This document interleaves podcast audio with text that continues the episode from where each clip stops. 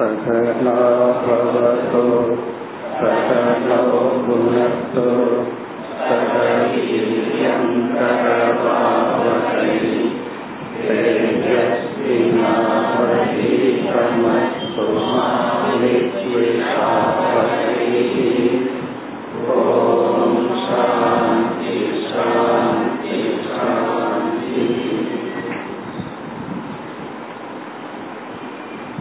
पदिनैन्दावद् श्लोकम् मन्त्रस्य च परिज्ञानम्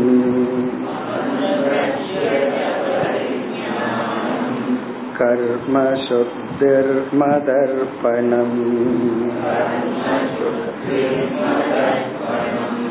धर्मसम्पद्यते षड्भिः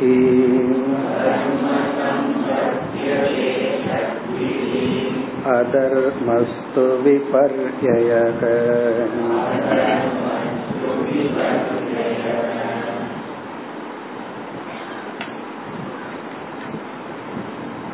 சென்ற அத்தியாயத்திலிருந்து நாம் குணதோஷம் என்கின்ற தலைப்பில் இருக்கின்றோம் தர்மம் அதர்மம் புண்ணியம் பாபம் நல்லது கெட்டது இந்த வேற்றுமையானது முழுமையானதல்ல. இது வந்து ரிலேட்டிவ் எதை நல்லதுன்னு சொல்றோமோ அது சில நிபந்தனைக்கு உட்பட்டது. இவர்களுக்கு இந்த இடத்தில் இந்த காலத்தில் இந்த அளவுதான் நல்லது. இல்லை என்றால் அதுவே தீயதாக மாறி விடுகின்றது. அதை பற்றி நாம் பார்த்து வந்து பகவான் கடைசியாக ஒரு ஆறு தத்துவத்தை உதாகரணமாக எடுத்துக்கொண்டார் அதை இந்த ஸ்லோகத்தில் நிறைவு செய்தார். இவர் எடுத்துக்கொண்டது தேசக இடம். எது நல்ல இடம் எது தீய இடம்? அதை பற்றி சொன்னார். பிறகு காலம். காலம் ஒரு கோணத்துல எல்லாமே டைம் தான்.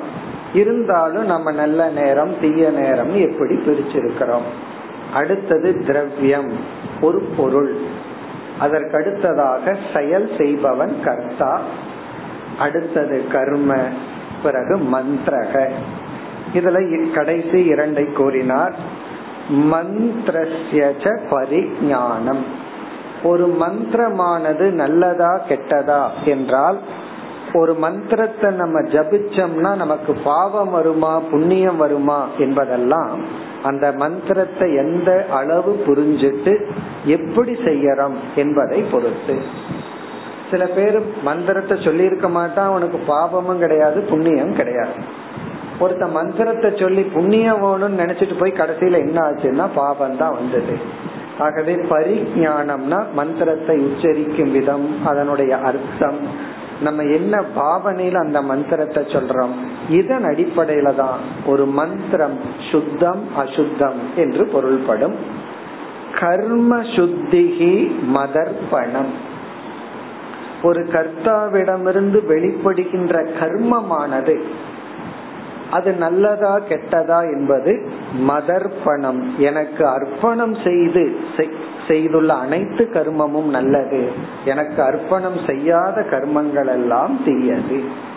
இப்படி ஏவம் தர்மக சம்பத்தியதே சக்திகி இதில் நல்லதை தேர்ந்தெடுப்பவன் தர்மத்தை புண்ணியத்தை சம்பாதிக்கின்றான். சம்பத்தியதே என்றால் சம்பாதிக்கின்றான் ஷட்பிகி இங்கு சொன்ன ஆறு விதத்தில் உள்ள நல்லதை எடுப்பவன்.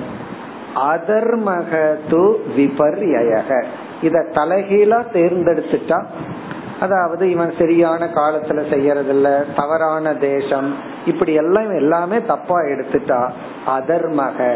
அதர்மகன பாபம் துக்கம். இனி அடுத்த இரண்டு ஸ்லோகத்தில் இந்த தலைப்பையே பகவான் நிறைவு செய்ய போகின்றார். அடுத்து பதினாறாவது ஸ்லோகம். क्वचित् गुणोऽपि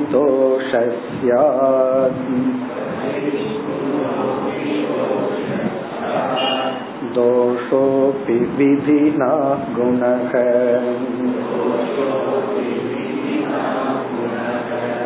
गुणदोषार्थनियमः।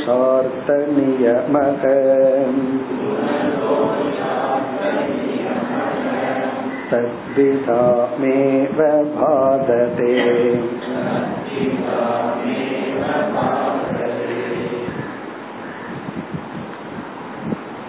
இது ஒரு முக்கியமான அழகான ஸ்லோகம்.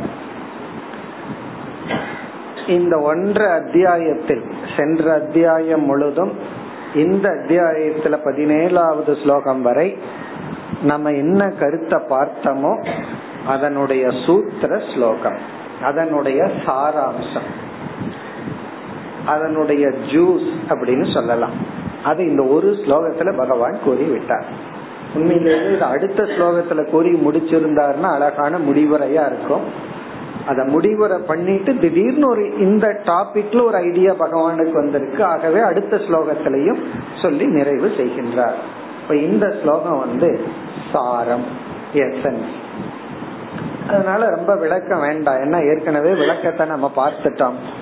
இது வந்து ஒரு சாரம். என்ன சொல்றாரு இந்த இடத்துல பகவான்? குணக அபி தோஷக சியாத் குவச்சித் சில சூழ்நிலையில் சில நேரத்தில் சில மனிதர்களுக்கு சில சந்தர்ப்பத்தில் குணக அபி எது நல்லதுன்னு கருதப்பட்டுள்ளதோ அதுவே தோஷமாகிவிடும். அதுவே அவனுக்கு தீங்கை விளைவித்து விடும் கஷ்டத்தை கொடுத்துரும் தோஷம் ஆகிரும் இப்ப குணக அப்படின்னா எதை குணம் நல்லதுன்னு சொல்லிட்டு இருக்கிறோமோ அதுவே கொச்சித் இங்க கொச்சித்துனா நிபந்தனை. சில இடத்துல சில சூழ்நிலைகள சில சந்தர்ப்பத்துல அதுவே தோஷமாகி விடும் அதத்தான ஃபுட் பாய்சன் சொல்றோம். நம்ம நல்லதைத்தான் சாப்பிட்டோம். ஏனோ காரணத்துல அது ஜீர்ணிக்கலைன்னா அதுவே பாய்சன் ஆயிடுது. அப்படி எதை வேண்டுமானாலும் இருக்கலாம். நல்லது நல்லது கெட்டதா மாறிடலாம். சில சமயங்கள்ல சொல்லுவோம் நேரம் சரியில்லை அப்படின்னு சொன்னா என்ன பண்ணினாலும் அது தப்பா தான் முடியும். நல்லதுன்னு நினைச்சிட்டு பண்ணுவது தானம் பண்றதா இருக்கலாம் தவம் பண்றதா இருக்கலாம். நல்லதுன்னு நினைச்சிட்டு பண்ணுவோம். அது கடைசியில கெடுதலா நமக்கு முடியும். அப்படி சில சமயங்களில் குணமே தோஷமாகி விடுகின்றது. அது எது வேண்டுமானாலும் இருக்கலாம். நம்ம வந்து இது நல்ல அவங்க வந்து சந்தோஷப்படணும்னு நினைச்சிட்டு பண்ணுவோம். அதுதான் அவங்கள துக்கப்படுத்தும். சில சமயம் துக்கப்படுத்தணும்னு நினைச்சிட்டு செய்வோம் சந்தோஷமா போயிட்டு போவாங்க அது அடுத்ததுல சொல்ற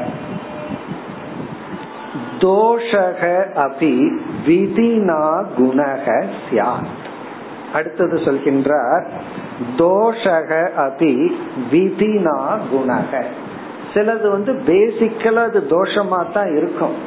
அது என்ன ஆகும்னா குணக சியாத் பிளஸ்டு இன் டிஸ்கைஸ்னு சொல்றது போல தப்பே அது தப்பா தான் இருந்திருக்கும். ஆனா அது நல்லதா மாறி இருக்கும். அல்லது வந்து சுவாவமா தோஷமா இருக்கிற பாய்சன் போன்றவைகளே நமக்கு என்ன ஆயிரும்? அது ஒரு மெடிசனா நம்ம பயன்படுத்துறோம்.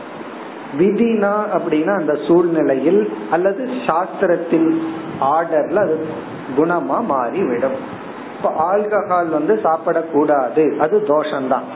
ஆனா சாஸ்திரம் வந்து சோமயாகம்னு ஒரு யாகம். அதுல வந்து ஒரு ஸ்பூன் பிரசாதமா கொடுக்கப்படும். இங்க கவனிக்க வேண்டியது ஒரு ஸ்பூன். அது வந்து அது வந்து பிரசாதம். அது தோஷம் கிடையாது.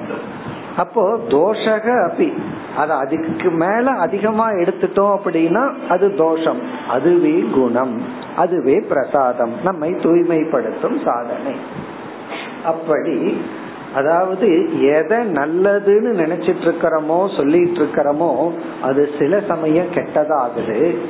எதை கெட்டதுன்னு நினைச்சிட்டு இருக்கிறோமோ அது சில சமயம் நல்லதாகி விடுகின்றது. இதுதான் இந்த உலகத்துல நம்ம பார்த்துட்டு இருக்கோம் இதுல இருந்து என்ன தெரியுதுன்னா எதையுமே நம்ம வந்து முத்திர குத்தி விட முடியாது. இது நல்லதுதான் இது கெட்டதுதான். அதே போல எந்த மனிதனையும் இவன் நல்லவன் தான் கெட்டவன் தான் சொல்ல முடியாது. நல்லவனா இருக்கிறவன் திடீர்னு கெட்டவனா மாறுவான். கெட்டவனா இருக்கிறவன் திடீர்னு நல்லவனா மாறுவான். அதனாலதான் ரிஷி மூலத்தை ஆராயக்கூடாதுன்னு சொல்றோம். அவர் இன்னைக்கு எப்படி இருக்கா அதனாலதான் சோ ஃபார் சோ குட்னு சொல்லிடுறோம் அவர் எப்படி இருக்காருன்னா சோ ஃபார் சோ குட் நீ எப்படி இருக்கன்னா இப்ப நான் நல்லா இருக்கேன் அவ்வளவுதான். எப்ப நான் எப்படி இருப்பேன்னு உனக்கும் தெரியாது எனக்கும் தெரியாது. இப்ப எல்லாமே ரிலேட்டிவ் எதுவுமே இப்படித்தான் அப்படின்னு இல்ல. இப்படித்தான் ஆணித்தரமா எதையாவது ஒன்ன சொல்லணும்னா அது இப்படித்தான் இருக்கும். மாறவே மாறாது அப்படின்னு ஒன்ன சொல்லணும்னா அது பிரம்மத்தை தான் சொல்லணும். காரணம் அது ஒண்ணுதான் சத்தியம் மாறாதது. மீது எல்லாமே மாறிக்கொண்டு இருக்கின்ற இந்த ஒரு ரிலேட்டிவிட்டி இந்த ஒரு நிலையில்லாத தன்மையை மிக அழகாக பகவான் முதல் வரியில சொல்லி இரண்டாவது வரியில சொல்ற குணதோஷார்த்த நியமக. குண தோஷ அர்த்த நியமக. நியமகனா இந்த ஒரு நியதி இந்த ஒரு இந்த ஒரு லா அதாவது குணமும் தோஷமும் மாறிட்டே இருக்கு. ஒரு காலத்துல குணமா இருந்தது தோஷம் தோஷமா இருந்தது குணம். இப்படி மாறிக்கொண்டே இருக்கின்ற இந்த நியமமானது குணதோஷ அர்த்த நியமக. இந்த குணதோஷத்தினுடைய இந்த ஒரு நியதியானது விதியானது என்ன பண்ணுதுன்னா என்ன விதி? நல்ல கவனத்துல வச்சுக்கணும். எதையுமே குணம்னு எல்லா நேரத்திலயும் சொல்ல முடியாது. இது நல்லது. கண்டிஷன் பேஸ்ட் அதாவது நம்ம பசியோட சாப்பிட்றதுக்கு உட்கார்றோம். பிளேட்ல நல்ல ஆரோக்கியமான உணவு இருக்கு. அது வந்து எவ்வளவு தூரம் அந்த ஆரோக்கியமான உணவுனா நம்ம வயிறு நிறையிற வரைக்கும் அது நல்லது. அதுக்கு மேல உள்ள தள்ளுறதெல்லாம் என்னன்னா அது தோஷம். அப்போ எந்த உணவு வந்து குணம்னு சொல்றமோ அதுவே தோஷமாகுது. அது அஜீர்ணத்துக்கு காரணமாகுது. ஆகவே எதையுமே நம்ம வந்து கண்மூடித்தனமா நல்லது கெட்டதுன்னு முத்திர குத்த முடியாது. என்கின்ற இந்த நியமமானது தத் விதாமேவ பாததே இதுதான் ரொம்ப சீக்கிரட்டான வாக்கியம் அல்லது ரொம்ப முக்கியமான சொல். தத் விதாமேவ பாததே அப்படின்னா இறுதி பொருள். இந்த குணதோஷம்னு நம்ம எல்லாம் பிரிச்சு வைக்கிறோமே. அதுவே கற்பனை உண்மை அல்ல பொய். அதுவே பொய் தான் இது நல்லதுன்னு நம்ம சொல்றதே பொய் தான் அது ஒரு பொருள் அவ்வளவுதான். அது நல்லதும் கிடையாது கெட்டதும் கிடையாது. இத கெட்டதுன்னு சொல்றதே ஒரு பொய் தான் எதுவுமே உண்மை அல்ல இப்ப இதனுடைய பொருள் வந்து மித்தியா இந்த டிவிஷனே மித்தியா இந்த வேற்றுமையே பொய். அதை எப்படி சொல்ற தத் பிதாம். தத் பிதாம் என்றால் ஒரு பொருளை ஒரு இடத்தை ஒரு காலத்தை ஒரு வஸ்துவை இங்க பகவான் என்னென்னலாம் சொன்னாரோ அதுவோ அல்லது எல்லாமே அதை நல்லது கெட்டது என்று பிரிக்கின்றமே அந்த வேற்றுமை. தத் பிதாம் அப்படின்னா ஒரு வஸ்துவை நாம் பிரித்து வைத்தல் என்பது பாததே அது பொய் என்று நீக்கப்படுகிறது. பாததேன நெகேஷன் நெகேட்டட் அந்த பிரிவே பொய்யாகி விடுகின்றது. இப்ப தத் விதாம் அப்படின்னா எந்த ஒரு ஆப்ஜெக்ட் அது காலமாகலாம் எது வேண்டுமானாலும் இருக்கலாம். அதை பிரித்து வைத்தல் நல்லது கெட்டதுன்னு பிரித்து வைக்கிறது பொய்யாக்கப்படுகிறது. பாததேன பொய்மை ஆக்கப்படுகிறது. எப்படி பொய்யாக்கப்படுகிறது? ஏன் பொய்யாக்கப்படுகிறது? குணதோஷ நியமக. குணதோஷ நியமமே அது பொய்யாக்கப்படுகிறது. அதாவது அதுவே அதை நீக்கி கொள்கிறது. குணம் தோஷம்னு நம்ம ஒரு லட்சணம் கொடுக்கறமே அந்த லட்சணமே அது தானே அது பொய் என்று நீக்கி கொள்கிறது. அதாவது அது தன்னை தானே நீக்கி கொள்கிறது. அதனுடைய டெபினிஷனே அதை வந்து நெகேட் பண்ணிக்குது. ஆகவே என்ன கன்க்ளூஷன்னா இந்த உலகத்துல யாருமே நல்லவன் இல்லை யாருமே கெட்டவன் இல்லை தர்மம் அதர்மம் எல்லாமே ரிலேட்டிவ் அப்படின்னா நான் எப்படி வேணாலும் இருக்கலாமே. யாருமே நல்லவன் இல்லை கெட்டவன் இல்லைன்னா இங்க பகவானே ஃபர்ஸ்ட்ல என்ன சொன்னார்? நல்லவன் இருக்கிற இடம் தான் நல்ல இடம். தீயவன் இருக்கிற இடம் தீய இடம்னு வேற சொல்லியிருக்காருன்னா இதெல்லாம் விவகாரத்துல இருக்கு. நம்ம மோட்சத்தை அடையும் வரை நம்ம சாதகர்களாக இருக்கும் வரை இந்த வேற்றுமை உண்டு.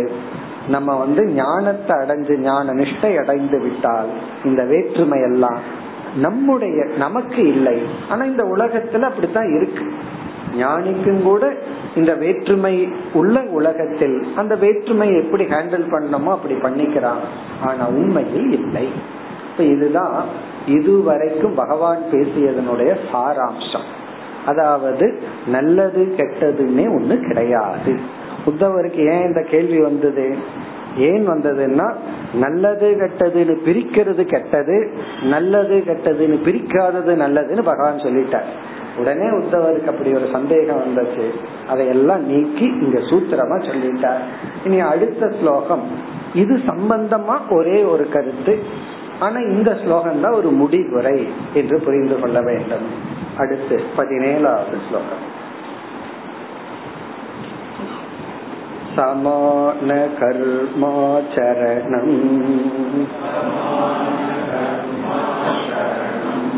पतितानां न पातकम् औपत्तिको गुणसङ्कः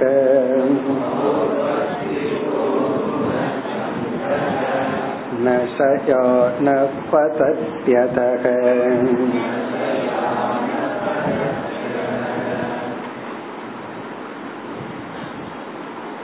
இந்த ஸ்லோகத்தில் ஒரு கருத்தை பகவான் நமக்கு கொடுக்கின்றார்.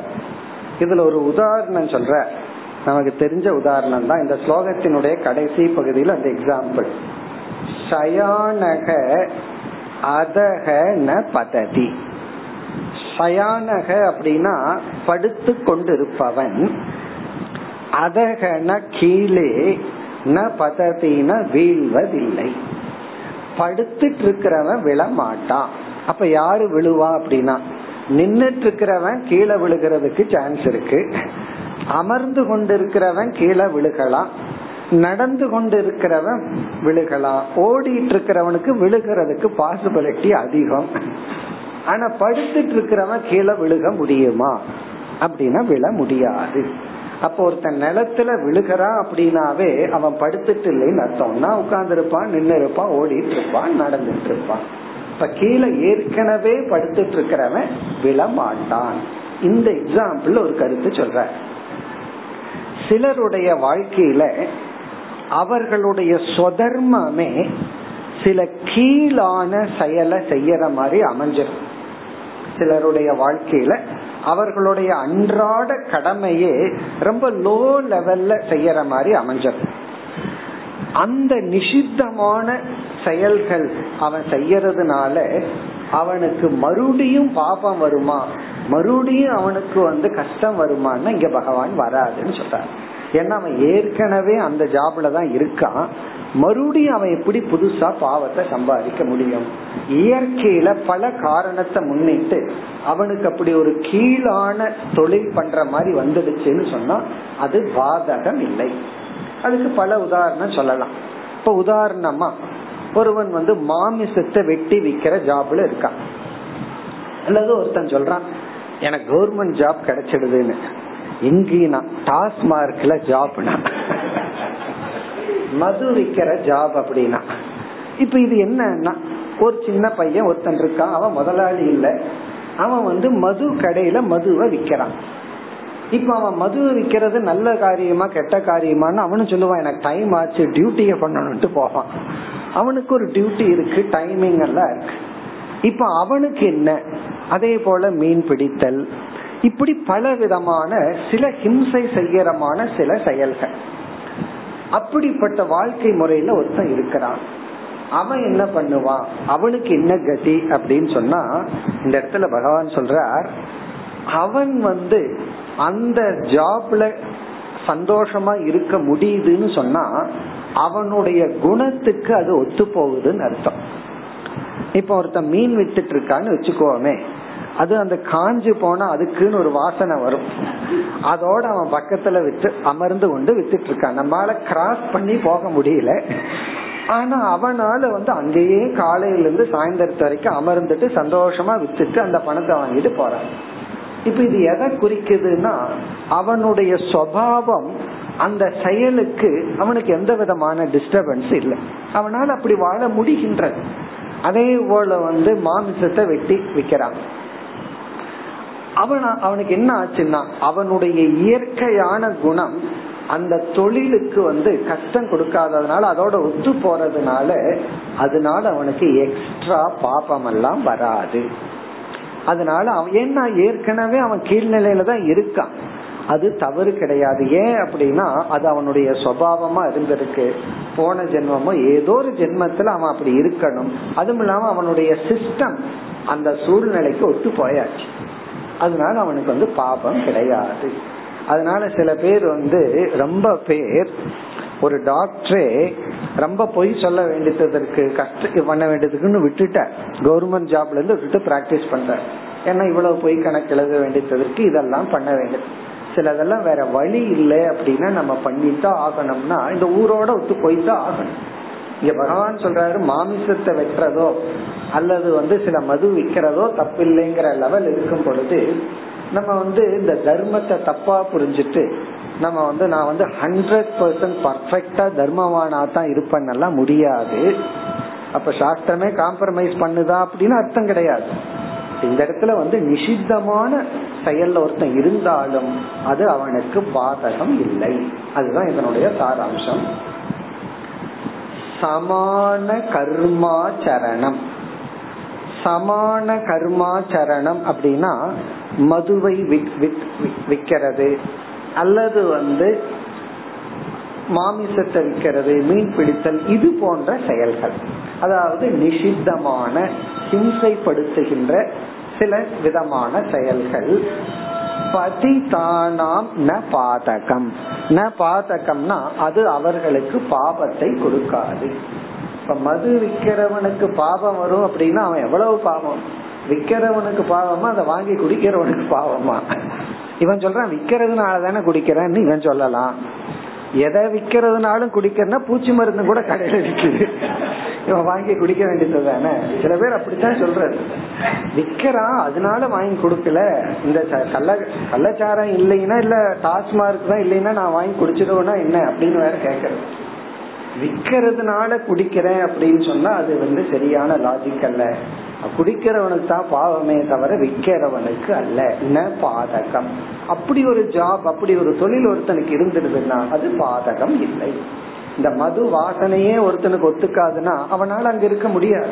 அதுல போய் அவன் இருக்கான்னு சொன்னா அது அவனோட சிஸ்டத்துல ஒத்து வந்துடுச்சுன்னு அர்த்தம். ஆகவே பதிதானாம். பதிதானாம்னா சமுதாயத்துல சில கீழான செயல்கள் சொதர்மத்தில் ஈடுபடுபவர்கள். இதை விட ரொம்ப பரிதாபம் என்ன அப்படின்னா அது நம்மளே நீங்களே பார்க்கலாம். நம்ம சென்னையில இந்த சாக்கடைக்குள்ள இறங்கி சுத்தம் பண்ணுவான். அது வந்து அவனுக்கு அது ஒத்து வந்துடுச்சு. அது பாவமானா அது பாவம் அல்ல. ஏன்னா அவன் வந்து மது போன்ற பொருள்களை அருந்தி கொண்டுதான் அந்த வேலையே செய்ய முடியும். அது வெளிநாட்டுல எல்லாம் அந்த மாதிரி இதை இதை ரிமூவ் பண்றதுக்கு எப்படி கிளவுஸ் போட்டுட்டு எப்படி பண்றான்? நம்ம ஊர்ல என்ன செய்து கொண்டு இருக்கின்றார்கள் இதெல்லாம் என்ன? பதிதானா? சில சூழ்நிலைகளினால் இயற்கையிலேயே சில கஷ்டமான கீழான அருகற்பத்தக்க செயல்களில் ஈடுபட்டவனுக்கு அது பாபம் கிடையாது. பிறகு ஏன் அவன் அதுல இருக்கான்? அதுக்கு பகவான் பதில் சொல்றார். ஔத்பத்திக குணக சங்கக சங்ககனா அந்த மாதிரி செயல்ல அவன் தொடர்ந்து இருப்பது. இங்க சங்ககன அசோசியேஷன் அப்படிப்பட்ட செயல்களில் கடமைகளில் கர்மங்களில் அவன் இருப்பது ஔத்பத்திக குணக. ஔத்பத்திகனா அவனுடைய இயற்கையான குணம்தான் காரணம். இந்த இடத்துல பகவான் என்ன சொல்றாரு? அவனும் யாரையும் பிளேம் பண்ணக்கூடாதுன்னு சொல்ற அவனுடைய இயற்கையான குணம்தான் காரணம். என்ன சமுதாயம் இப்படிப்பட்ட செயலை செய்ய வைக்குதுன்னு அவன் சொல்ல முடியாது. அவன் நினைச்சா மாத்திக்கலாம். ஔத்பத்திகன சுவாவக குணக அவனுடைய நேச்சர் இது அவனுடைய பிசிக்கல் நேச்சர் உட்பட. அவனுக்கு அந்த வாசனையினால பாதிக்கப்படல. அப்படி இருக்கும் பொழுது அவன் அதுல இருக்கான். அவன் சந்தோஷமா இருக்கான். போய் அவனுடைய குணத்தினாலேயே அவன் அப்படிப்பட்ட கீழான செயலில் இருக்கின்றான். அது அவனுக்கு பாதகம் இல்லை அப்படி சில சமயங்கள்ல நம்ம வந்து கீழான ஒரு செயல்ல இருந்தாலும் வேற வழி இல்லாம அப்படி ஒரு கடமை வந்தாலும் அது தவறு இல்லை அதுக்கு என்ன லாஜிக் சயானக அதக ந பததி. இவன் ஏற்கனவே விழுந்துதான் கிடக்குறான். இதுக்கு மேல இவனுக்கு என்ன பாவத்தை கொடுத்துட முடியும் பகவான்? இப்ப இப்படிப்பட்ட சூழ்நிலையில வச்சிருக்கிறதே பாவம் பகவான். இதுக்கு மேலே அவனுக்கு என்ன பாவம்? அது அவனுடைய கடமை. இப்ப இந்த ஸ்லோகத்துடன் நம்முடைய பெரிய விசாரம் முடிவடைகிறது. ரொம்ப தூரத்துக்கு முன்னாடி ஆரம்பிச்சோம் ரொம்ப காலத்துக்கு முன்னாடி ஆரம்பிச்ச விசாரம் இத்துடன் முடிவடைகிறது. கன்க்ளூஷன் என்னன்னா சென்ற ஸ்லோகத்தை பார்த்துக்கணும். இந்த பதினாறாவது ஸ்லோகத்துல ஞாபகத்துல வச்சுக்கணும். எதுவுமே நல்லது எதுவுமே கெட்டதுன்னு முழுமையாக இல்லை. அப்சல்யூட்டா கிடையாது. எல்லாமே ரிலேட்டிவ் இப்படி ரிலேட்டிவா இருக்கிற தன்மையே நல்லது கெட்டதுங்கிறத பொய்யாக்கி விடுகிறது. அது நித்யாவாக்கி விடுகிறது. இத நம்ம புரிஞ்சுட்டோம் அப்படின்னா ஒருத்த நம்ம புகழ்ந்தா நல்லதுன்னு முத்திர குத்தி வச்சிருக்கோம் சந்தோஷப்படுறோம். இகழ வேண்டாம். ஒரு குறைய எடுத்து சொன்னாலே நமக்கு கோபம் வந்துடுது. அது எப்படி என்ன இப்படி சொல்லலாம்? அது எப்படி? உடனே அது கெட்டதுன்னு முத்திர குத்தி வச்சிடுறோம். அப்படி கிடையாது. சில சமயம் புகழ் இருக்கே. அதுதான் ஒருத்தனுடைய வீழ்ச்சிக்கு காரணம். சில சமயம் இகழ் இருக்கே. அதுதான் ஒருத்தனுடைய எழுச்சிக்கு மேன்மைக்கு உயர்வுக்கு காரணம். அது எப்படி வேணாலும் இருக்கலாம். சில சமயங்கள்ல யாருமே அப்ரிஷியேட் பண்ணாததும் ப்ராப்ளமா இருக்கலாம். நாலு பேர் அப்ரிஷியேட் பண்ணும்போது ஒரு என்கரேஜ்மெண்ட் வருது. இவன் நல்லதா இருக்கான். இது அப்ரிசியேட் பண்ணிட்டு இருக்கு அதுவே என்ன ஆகுதுன்னா இனிமேல் ஒண்ணும் பண்ண வேண்டாமே எல்லாமே என்னை புகழ்றாங்களே அவுட் அதோட அவன். அப்போ புகழ் ஒருத்தனுக்கு நல்லதா கெட்டதான்னா புகழ் ஒருத்தனை என்கரேஜ் பண்ணி அவனை உயர்த்தும் புகழ் ஒருத்தனை அழிக்கும். இகழ் நல்லதா கெட்டதான்னா இகழ்ச்சி ஒருத்தனுக்கு இருக்கிற கர்வத்தை நீக்கி அவனை முயற்சி செய்ய வைக்கும். அல்லது அவனுக்கு ஒரு டிஸ்கரேஜ்மெண்ட் கொடுத்து அவனை அழிச்சும் விடும். அப்ப புகழ் நல்லதா இகழ் நல்லதான்னா சொல்லவே முடியாது. நல்லதும் இல்ல கெட்டதும் இல்ல. யாருக்கு அது எதை பண்ணுதோ அது அவனுடைய தலை எழுத்து அவ்வளவுதான். அவனுக்கு என்ன வேணாலும் பண்ணலாம். புகழ் ஒருத்தனை அழிச்சிடலாம் ஒருத்தனை உருவாக்கலாம். இகழ் ஒருத்தனை அழிக்கலாம் உருவாக்கலாம். இதே போலதான் எல்லாம். நம்ம சாப்பிடுற சாப்பாடு ஒரு சின்ன பீஸ் அது தொண்டையில அடைச்சு சாகடிக்கலாம். அல்லது அது ஜீர்ணச்சு அது நமக்கு சக்தியை கொடுக்கலாம். எதுவுமே நம்ம வந்து கன்க்ளூஷனா இதுதான் சொல்ல முடியாது. இதுதான் ஜெகத்து. இந்த உலகமே இதுதான். ஆகவே இந்த நிலையற்ற மாறிக்கொண்டிருக்கின்ற இந்த உலகத்துக்கு லட்சணமே அவ்வவஸ்தா ஜெகத்து. விவஸ்தை இல்லாத ஜெகத்து. சில பேர் அப்படி திட்டுவாங்க தெரியுமா? உனக்கு விவஸ்தை இருக்கான்னு சொல்லி. அப்படி திட்டுனா திட்டுறவனும் விவஸ்தை இல்லாதவன். திட்ட வாங்குறவனும் விவஸ்தை இல்லாதவன். அவன் வாழ்ற உலகமும் விவஸ்தை இல்ல. இதுல ஏன் கோவிச்சுக்கணும்? விவஸ்தை இல்லாத ஒருத்தன் விவஸ்தை இல்லாத என்ன பார்த்து விவஸ்தை இல்லாத உலகத்துல திட்டுறான். வேலை முடிஞ்சது. இத புரிஞ்சுட்டோம் அப்படின்னா சந்தோஷம். புரியல அப்படின்னா என்னைய விவஸ்தை இல்லாதவன் சொல்றன்னு இவன் விவஸ்தை இல்லாம பேசுவான். அப்புறம் எல்லாம் ரகலை தான். அப்ப இந்த ரிலேட்டிவ் எதுவுமே சாஸ்வதம் இல்லை அப்படிங்கறத நமக்கு ரொம்ப முக்கியம். இனி அடுத்த ஸ்லோகத்திலிருந்து பகவான் முற்றிலும் வேறு தலைப்புக்கு வந்து விடுகின்றார். இந்த தலைப்பு இத்துடன் நிறைவு பெறுகிறது. பதினெட்டாவது ஸ்லோகம். यतो यतो निवर्तेत।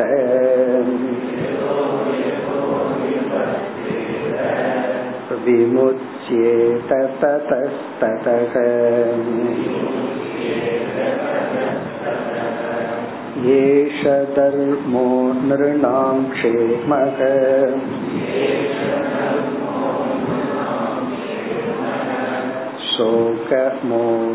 शोकमोहभयापहः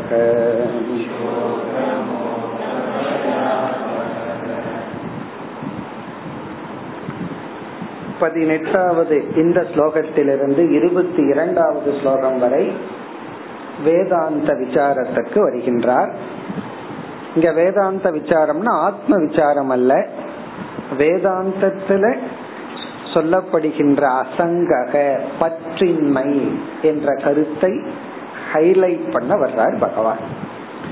இந்த உலகத்துக்குள்ள நம்ம வருவது வாழ்வது லட்சியம் வந்து பற்றின்மையை அடைதல்.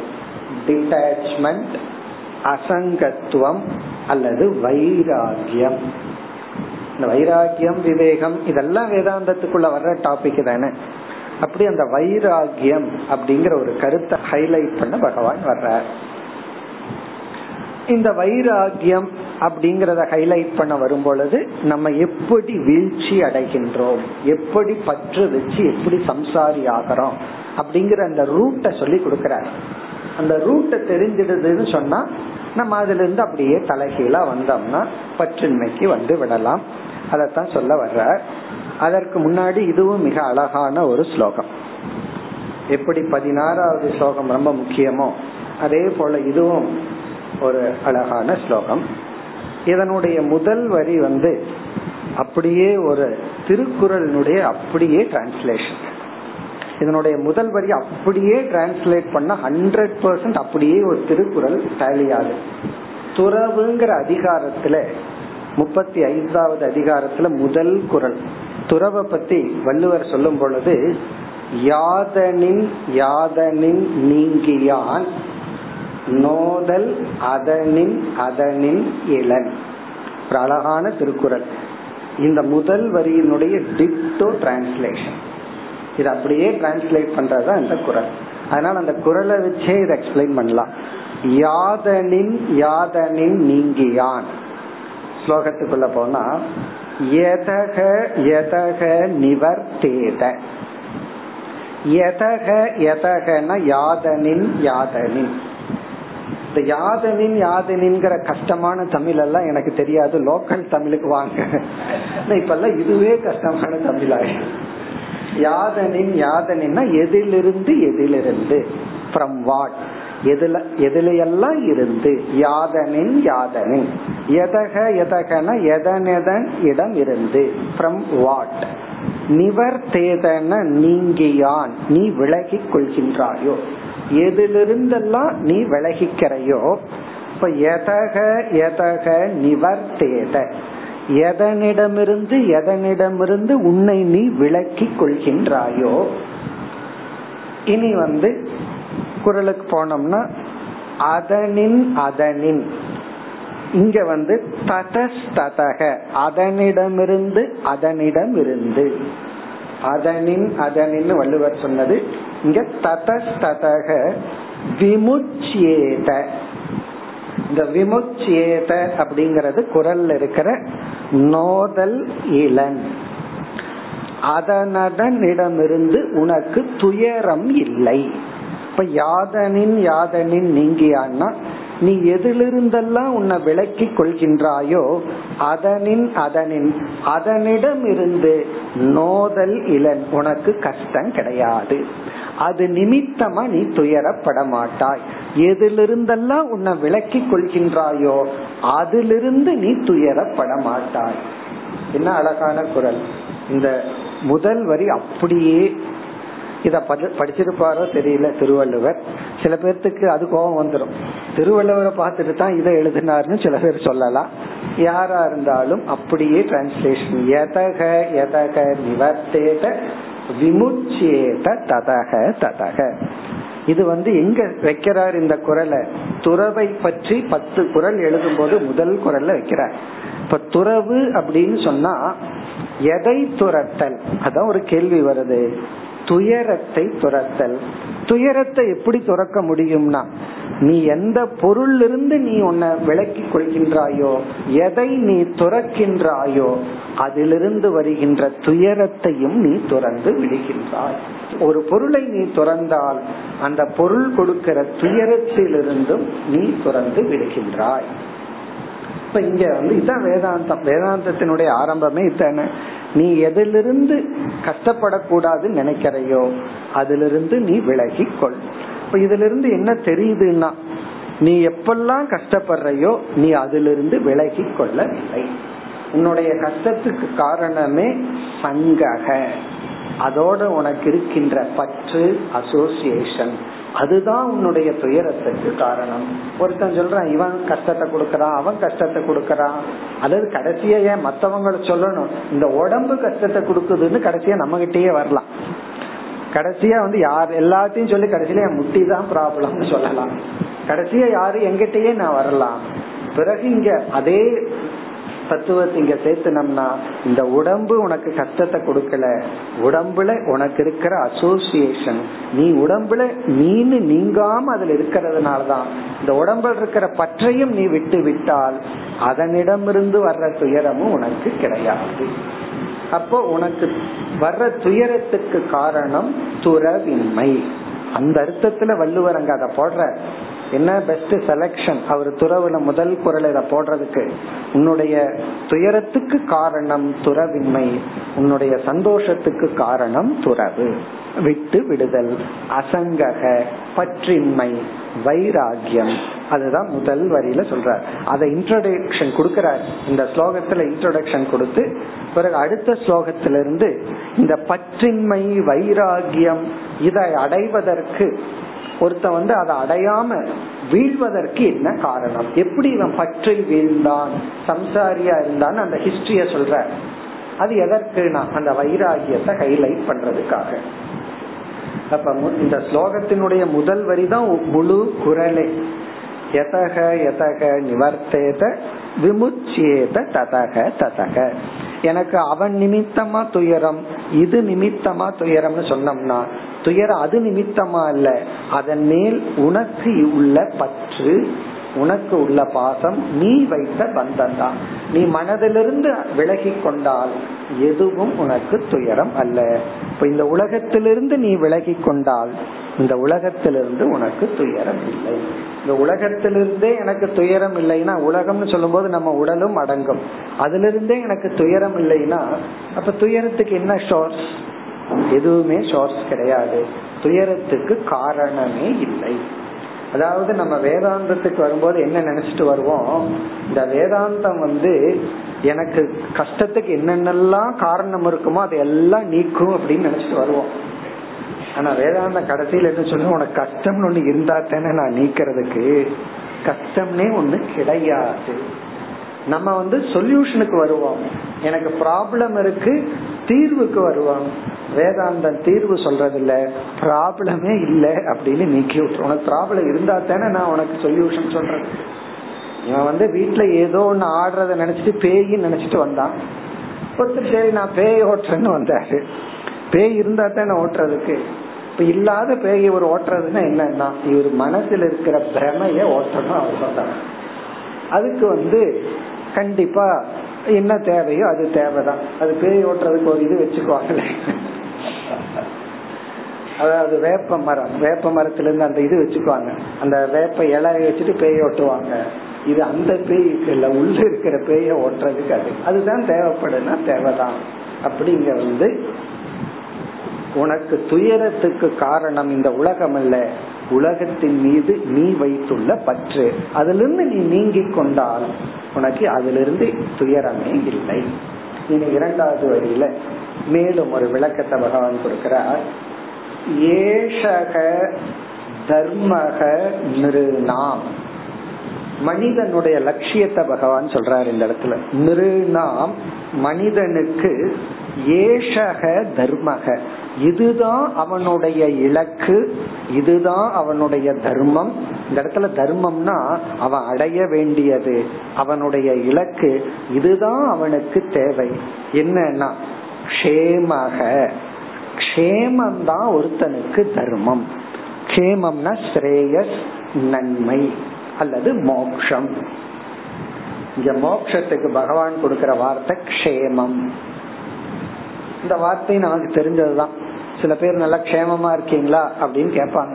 க்ஷேமமா இருக்கீங்கன்னா நல்லா இருக்கீங்களா? இயற்கையா இருக்கீங்களா? சந்தோஷமா இருக்கீங்களான்னு அர்த்தம். அப்போ நிறுநாம் மனிதனுக்கு தர்மம் அப்படிங்கறது அவன் அடைய வேண்டியது அவனுக்கு எது கிடைக்கணும்னா க்ஷேமந்தான் சில பேர் சொல்லுவாங்க நான் எல்லாத்தையும் அடைஞ்சிட்ட க்ஷேமத்தை தவிர அப்படின்னு. அந்த எல்லாம்ங்கிறதுக்கு என்ன அர்த்தம்? எனக்கு ஒண்ணுமே இல்ல க்ஷேமமா இருக்கன்னா ஓவர் அர்த்தம். அவனுக்கு ஒண்ணும் வேண்டான்னு அர்த்தம். க்ஷேமாக. க்ஷேமக அப்படின்னா ஒரு மனுஷன் அடைய வேண்டியது. அவனுடைய லட்சியம் அதுதான். மீது எதுவுமே கிடையாது. இல்ல என் முன்னாடி எத்தனையோ ப்ராஜெக்ட் இருக்கேனா இது எல்லாமே இந்த க்ஷேமத்துக்காகத்தான். இந்த க்ஷேமத்தை லூஸ் பண்ணி எதை நான் அடைஞ்சு என்ன பிரயோஜனம்? இந்த க்ஷேமம் க்ஷேமம் சொல்றீங்களா? இந்த க்ஷேமம்னா தான் என்ன? அடுத்த சொல்லல பகவான் விளக்கிறார். இந்த க்ஷேமம் என்று சொல்லப்படுவது சோக மோக பய அபகக. அபககன நீங்குதல் விடுதலை. எதிலிருந்து? ஒரு மனுஷனுக்கு க்ஷேமம் அப்படிங்கறது இவைகளிலிருந்து விடுதலை. என்னென்ன? உதாரணமா சிலது சொல்றார். சோக சோகம். மனதுல வர்ற ஒரு விதமான சோகம். அதுக்கடுத்தது மோகம். மோகம்னா புத்தியில வர்ற அறியாமை டெல்யூஷன் மோகம் பயம்.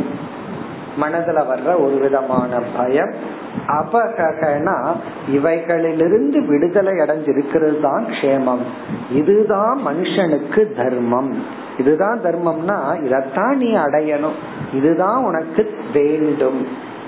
அப்ப க்ஷேமம்ங்கிறது சோக மோக பய அபகக. அபகரதி அப்படின்னா நீங்குதல் விடுதலை அடைதல்.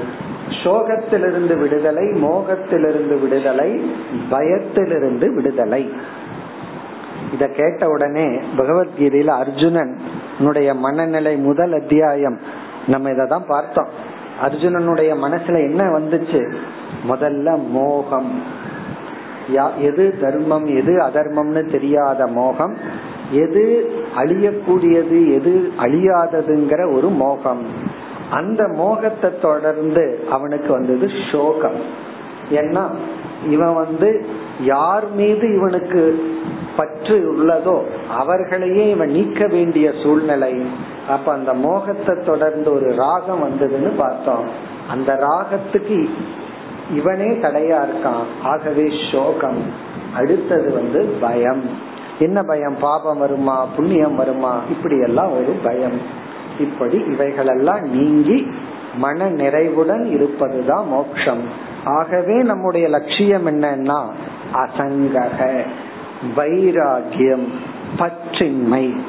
சரி இந்த பற்றின்மையிலிருந்து நாம எந்த பாதை வழியாக சென்று வீழ்ந்தோம்? இந்த க்ஷேமத்திலிருந்து கீழே போய் விழுந்த பாதை என்ன? அடுத்த பகுதியில பகவான் சொல்ற அடுத்த சில ஸ்லோகங்கள்ல நாம எப்படி வீழ்ந்தோம்? சில பேர் காட்டுறாங்கன்னா இதுலதான் விழுந்தேன் இங்கிருந்து தான் விழுந்தேன் அப்படின்னு காட்டுவாங்கல்ல. நான் இந்த இடத்துல இருந்து இந்த இடத்துல விழுந்தேன்னு சொல்றது போல நம்ம இது வந்து ஸ்பிரிச்சுவல் ஃபால் நம்ம வந்து எப்படி வீழ்ந்தோம் பற்றின்மையிலிருந்து அப்படி ஸ்டெப் பை ஸ்டெப் அதாவது ஒரே ஸ்டெப்ல விழுகலையா படிப்படியா விழுந்தம்மா. விழுந்து விழுந்து விழுந்து விழுந்து விழுந்தம்மா. ஒரு படி அடுத்த படியில விழுகிறது அடுத்த படியில விழுகிறது. திடீர்னு விழுந்தாவது பரவாயில்ல. கஷ்டம் இல்லாம போய் சேர்ந்திருப்போம். ஆனா எப்படி படிப்படியாக வீழ்ந்துள்ளோம்? இந்த கருத்தும் பகவத்கீதையில பகவான் இரண்டாவது அத்தியாயத்துல சொன்ன அதே கருத்து ஒரு சில சொற்கள் தான் மாறுகின்றது. அதே பேட்டனை பகவான் ஞாபகத்துல வச்சுட்டு அர்ஜுனனுக்கு உபதேசித்தத பகவான் மறக்கல. அதனாலதான் கீதையிலிருந்து பல ஸ்லோகங்கள் பல கருத்துக்கள் அப்படியே உத்தவ கீதையிலே ரிப்பீட் ஆகுது. இப்ப அந்த கருத்தை பகவான் இனி வருகின்ற மூன்று ஸ்லோகங்களை கூற இருக்கின்றார். பத்தொன்பதாவது ஸ்லோகம். विषयेषु गुणध्यानात्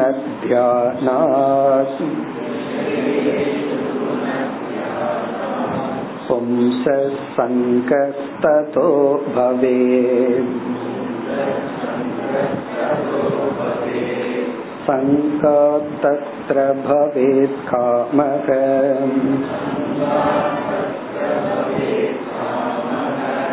कामातेव कलिर्नृणाम्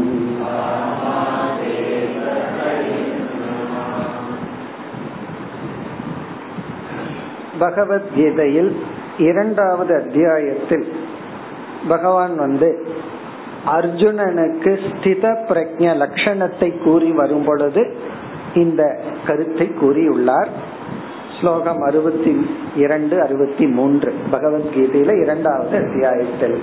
அதே கருத்து தான் இங்க ரிப்பீட் ஆகுது. ஜஸ்ட் ஒன்னா சில வார்த்தைகள் சொற்கள் தான் வேற. கருத்து அதே தான் அதாவது இங்கு என்ன சொல்றார் பகவான்? எப்படி நாம் வந்து ஒரு பொருள் மீது பற்றை அடைந்து முக்தனாக இருக்கின்ற பூர்ணமாக இருக்கின்ற நாம் சூன்யமான நிலைக்கு வந்தோம். இந்த ஸ்லோகத்தினுடைய கடைசியில பார்த்தா சூன்யாய கல்பதேன்னு முடிக்கிறார். அதாவது பூர்ணமா இருந்த ஒரு ஜீவன் எப்படி சூன்யமான நிலைக்கு வந்து விட்டான். அது ஜஸ்ட் வரல படிப்படியா அவன் வந்து இந்த நிலையை அடைந்துள்ளான். இத நம்ம தெரிஞ்சிட்டோம் அப்படின்னா மேலேயே இருந்தோம்னா விலக வேண்டாம். கீழே இருந்தோம்னா எந்த பாதை வழியா விழுந்தோமோ அது வழியா மேலேறி போகணும். இல்ல நான் மேலதான் இருக்கிறேன்னா கொஞ்சம் கர்வப்பட்டா கீழே விழுந்துருவேன் நான் கீழே இருக்கிறேன்னு அழுகாத. உனக்கு பாதை தெரியும். எது வழியா கீழே இறங்கி வந்தேன்னு உனக்கு தெரியும். அது வழியா ஏறிப்போ. இது பாம்பு அல்ல. ஏறி போக முடியாம இருக்கிறதுக்கு. இது ஒரு விதமான இறங்கலாம் ஏறலாம். அப்படி இது ஏறி போகலாம். என்ன சொல்றார்? ஃபர்ஸ்ட் என்ன நடக்குதா? நமக்குள்ள எப்படி வந்து அப்படியே சம்சாரியாகி சூன்யமான நிலைக்கு சென்றோம். அது வர்ணனை. ஜீவனுடைய சம்சார பயணம். அவன் சம்சாரத்துக்கு பயணம் செய்த பாதை. அது என்ன? விஷயேஷு குண தியானா ஃபர்ஸ்ட் அவனுக்குள்ள என்ன நடக்குது? விஷயேஷு குண தியானம் நம்முடைய இந்திரியங்களுக்கு விஷயமாக இருக்கின்ற பொருள்கள் இடத்தில். இப்ப நம்ம மனுஷன் இப்ப மனிதனுடைய புலன்களுக்கு இன்பத்தை கொடுக்கின்ற பொருள்கள். என்ன நம்ம நம்ம இந்திரியங்களுக்கு இன்பத்தை கொடுக்கிற பொருள்கள் இந்த உலகத்துல இருக்கு. துன்பத்தை கொடுக்கிற பொருள்கள் இந்த உலகத்துல இருக்கு. இந்த இடத்துல நம்முடைய புலன்களுக்கு இன்பத்தை கொடுக்கின்ற பொருள்கள். ஏன்னா எந்த ஒரு மிருகத்துக்கு ஒரு பொருள் வந்து உணவா இருக்கோ அது வந்து நமக்கு விஷமா இருக்கு. அது நமக்கு உணவல்ல. அப்படி நம்முடைய சிஸ்டத்துக்கு நம்ம இந்திரியத்துக்கு விஷயங்களாக இருக்கின்ற அது கண்ணுக்கா இருக்கலாம் காதுக்கா இருக்கலாம் நாக்குக்கா இருக்கலாம் இதுக்கு வேண்டுமானாலும் இருக்கலாம்.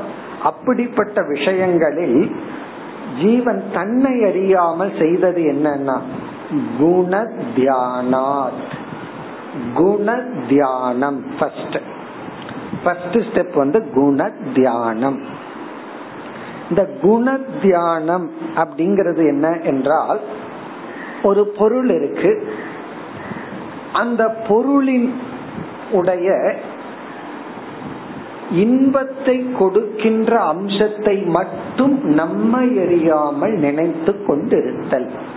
ஒரு பொருளினுடைய சுக அம்சம். அது இன்பத்தை கொடுக்கிற பார்ட்ட மட்டும் அப்படியே நினைச்சிட்டே இருக்கிறது. அந்த பகுதியை மட்டும் நினைத்து கொண்டே இருத்தல். சுக அதாவது குண தியானம். இங்க குணம்னா பாசிட்டிவ் ஆஸ்பெக்ட் அந்த பொருளிடம் இருக்கின்ற பாசிட்டிவ்னு சொல்ல முடியாது. நமக்கு தற்காலிகமா கொடுக்கின்ற இன்பம்ங்கிற அம்சத்தை தியானம் அப்படின்னா அது நமக்கு இத கொடுக்கும் கொடுக்கும். அது கிடைச்சா இப்படி இருக்கலாம். அதுல இவ்வளவு ஒரு இன்பம் இருக்கு அப்படிங்கிற ஒரு தியானம் ஒரு கற்பனை. நமக்குள்ளே அது தெரிஞ்சும் நடக்கலாம் தெரியாமலும் நடக்கலாம். அந்த குணத்தை பற்றியே பேசிக் கொண்டிருந்தார் இது வந்து அட்வர்டைஸ்மெண்ட் பண்ற வேலை. அட்வர்டைஸ்மெண்ட் ஒவ்வொரு ஆப்ஜெக்ட்ல என்ன பண்ணுவாங்க? அவங்க வந்து நம்மை தியானம் செய்ய வைப்பார்கள். யாரு நம்ம நம்ம நமக்கு கிரேட் மெடிடேட்டர் யாருன்னா மெடிடேட் பண்ண வைக்கிற ஆள் யாருன்னா? அட்வர்டைஸ்மெண்ட் தான். அதனாலதான் சில அட்வர்டைஸ்மெண்ட் அந்த படத்துல வர்ற மூவி விட நல்லா இருக்கும் ஏன்னா அவ்வளவு அழகா எடுக்கிறது. காரணம் என்னன்னா அதுல ஒரு வேல்யூவை கிரியேட் பண்றது. அந்த குணத்தை மட்டும் ஹைலைட் பண்றது. அது சிகரெட் அட்வர்டைஸ்மெண்டா இருக்கலாம் எந்த அட்வர்டைஸ்மெண்டா இருக்கலாம் அதனுடைய பாசிட்டிவ் ஆஸ்பெக்ட மட்டும் ஹைலைட் பண்ணி அதுக்கு அதை நம்ம எரியாமல் அதை சிந்திக்க வைக்கிறது. அதனாலதான் அந்த அட்வர்டைஸ்மெண்ட் பண்றவங்க வந்து என்னுடைய ரிசர்ச் அவங்களுடைய இது என்னன்னா அந்த ஆப்ஜெக்ட அந்த கஸ்டமர்ஸ் வந்து மறந்து விடாம பாத்துக்கணுமா பெரிய ரிசர்ச் அதனாலதான் அவங்க எங்க போனாலும் அவங்க கண்ணுல பட்டுட்டு இருக்கணும் இப்போ ஒரு சாஃப்ட் ட்ரிங்க் இருக்கு. அது ஏற்கனவே நல்லா சேல்ஸ் ஆகி இருந்துட்டு தான் இருக்கு. இருந்தாலும் பல கோடிக்கணக்கில் ஏன் அட்வர்டைஸ் பண்றான்? அப்படின்னா எங்க பார்த்தாலும் அதை நம்ம பாக்குற மாதிரி ஏன் வைக்கிறான்னா கொஞ்ச நாள் விட்டா மறந்து விடுவார்கள். தியானம் பண்றத விட்டுருவாங்க. அதனால அவங்கள தியானம் பண்ண வச்சுட்டே இருக்கணும். அப்பதான் நம்ம பிசினஸ் ஓடும். அப்ப அவங்க வந்து அதை ஞாபகப்படுத்திட்டே இருக்கணும். எங்க போனாலும் நமக்கு யாரெல்லாம் பிடிக்குமோ அவங்க கையில அதை காட்டணும். அந்த நேரத்துல யாரு ஸ்டாரா இருக்காங்களோ அவங்க கையில அதை காட்டணும். அதுக்கு எத்தனை லட்சம் எத்தனை கோடி செலவு செய்கிறார்கள்? இதெல்லாம் என்னன்னா ரிமைண்டர் நமக்கு அதை ஞாபகப்படுத்திட்டே இருக்கணும். அது நமக்குள்ள நம்ம எரியாமல் நமக்குள்ள ஓட்டணும். அதுதான் குண தியானம். குண தியானம்னா எந்த விஷயேஷுன்னு பகவான் ஜென்ரலா சொல்லிட்டார். எந்த ஒரு ஆப்ஜெக்ட் அந்த ஆப்ஜெக்ட்ல இருக்கிற குணம் அதனுடைய இன்பம்ங்கிற தன்மையை நம்ம எரியாமல் மீண்டும் மீண்டும் நினைத்து கொண்டே இருந்தால் ஏன்னா எந்த ஆப்ஜெக்ட் மேலையும் ஃபர்ஸ்ட் டைம் எல்லாம் அட்டாச்மெண்ட் வந்துடாது முதல் முறையெல்லாம் பற்று வந்துடாது அதை நினைக்க நினைக்க அடுத்த ஸ்டேஜ் என்ன ஆகும்? அப்ப ஃபர்ஸ்ட் ஸ்டேஜ் வந்து அந்த பொருளை பற்றிய எண்ணங்கள் மனசுல ஓடிக்கொண்டே இருத்தல்.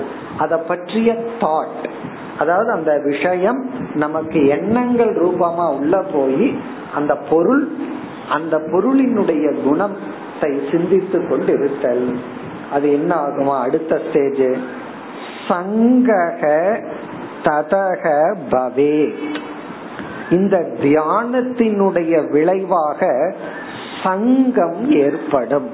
அந்த பொருளின் இடத்தில் சங்கம் ஏற்படும். இங்க வந்து சங்கக அப்படிங்கிற சொல்லுக்கு பொருள் எமோஷனல் வேல்யூ உணர்வு பூர்வமான ஒரு மதிப்பானது அந்த பொருளில் ஏற்படும். எமோஷனல் வேல்யூ உணர்வு பூர்வமா ஒரு மதிப்பு. அதுக்கு ஒரு வேல்யூ நம்ம மைண்ட்ல ஏற்படும். சில பேர்த்துக்கு சில பொருள் வேல்யூவே இருக்காது. சில சில பேர்த்துக்கு அந்த பொருள் ரொம்ப வேல்யூபிளா இருக்கும். ஏன்னா ஒவ்வொரு பொருளும் ஒவ்வொரு மனிதனுக்கு ஒவ்வொரு விதமான மதிப்பு இருக்கு. ஒரு குழந்தை இருக்கு அதுக்கு விளையாட்டு பொருளுக்கு அவ்வளவு ஒரு மதிப்பு இருக்கு. ஆனா பெரியவனுக்கு அது கிடையாது. அதே குழந்தை கொஞ்சம் பெருசான உடனே அதனுடைய மதிப்பு அது சைக்கிளா இருக்கலாம் பிறகு மோட்டார் சைக்கிளா இருக்கலாம் இப்படியே மாறிட்டே இருக்கு. அப்படி ஒரு வேல்யூ இன்டலக்சுவல் எமோஷனல் வேல்யூ ஒரு மதிப்பானது நமக்கு ஏற்படுகிறது. அதுதான் சங்கக. அப்ப அந்த பொருளுக்கு நம்ம ஒரு ரியாலிட்டி கொடுத்துறோம். இதுல இருந்து அப்படியே தத்துவம் வருது ஆக்சுவலி வேதாந்த பிலாசபி இதுல இருந்து அப்படியே இந்த இடத்துலதான் மெர்ஜ் ஆகுது. ஒரு பொருளுக்கு இருத்தல்ங்கிறத கொடுக்கற வரைக்கும் தானே அது இருக்கு. அது இல்லைங்கிற வரைக்கும் அந்த பொருளுக்கு ஒண்ணும் கிடையாது.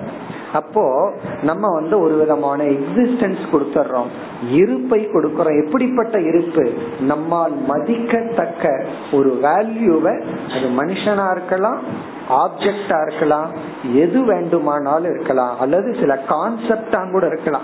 சில பேர் சில கான்செப்ட்லயே அட்டாச்சா இருப்பாங்க. அப்படி அந்த சங்கம் ஏற்படுகின்றது. இது வந்து செகண்ட் ஸ்டேஜ் நீ அப்படியே பகவான் படிப்படியா அடுத்தது என்ன ஆகுது அடுத்தது என்ன ஆகுது? கடைசி என்னன்னா சூன்யாய கல்பதுன்னு சொல்ற நீ கடைசியில சூன்யம் ஆகி விட்டாய் யாருன்னா பூர்ணமா இருக்கிற நீ வந்து இந்தந்த ப்ராசஸ்ல சூன்யம் ஆயிட்ட ஆகவே நீ அப்படி ஆகக்கூடாது. அதுதான் உபதேசம். அடுத்த வகுப்பில் தொடர்போம். ஓம் போர் போர் पूर्णस्य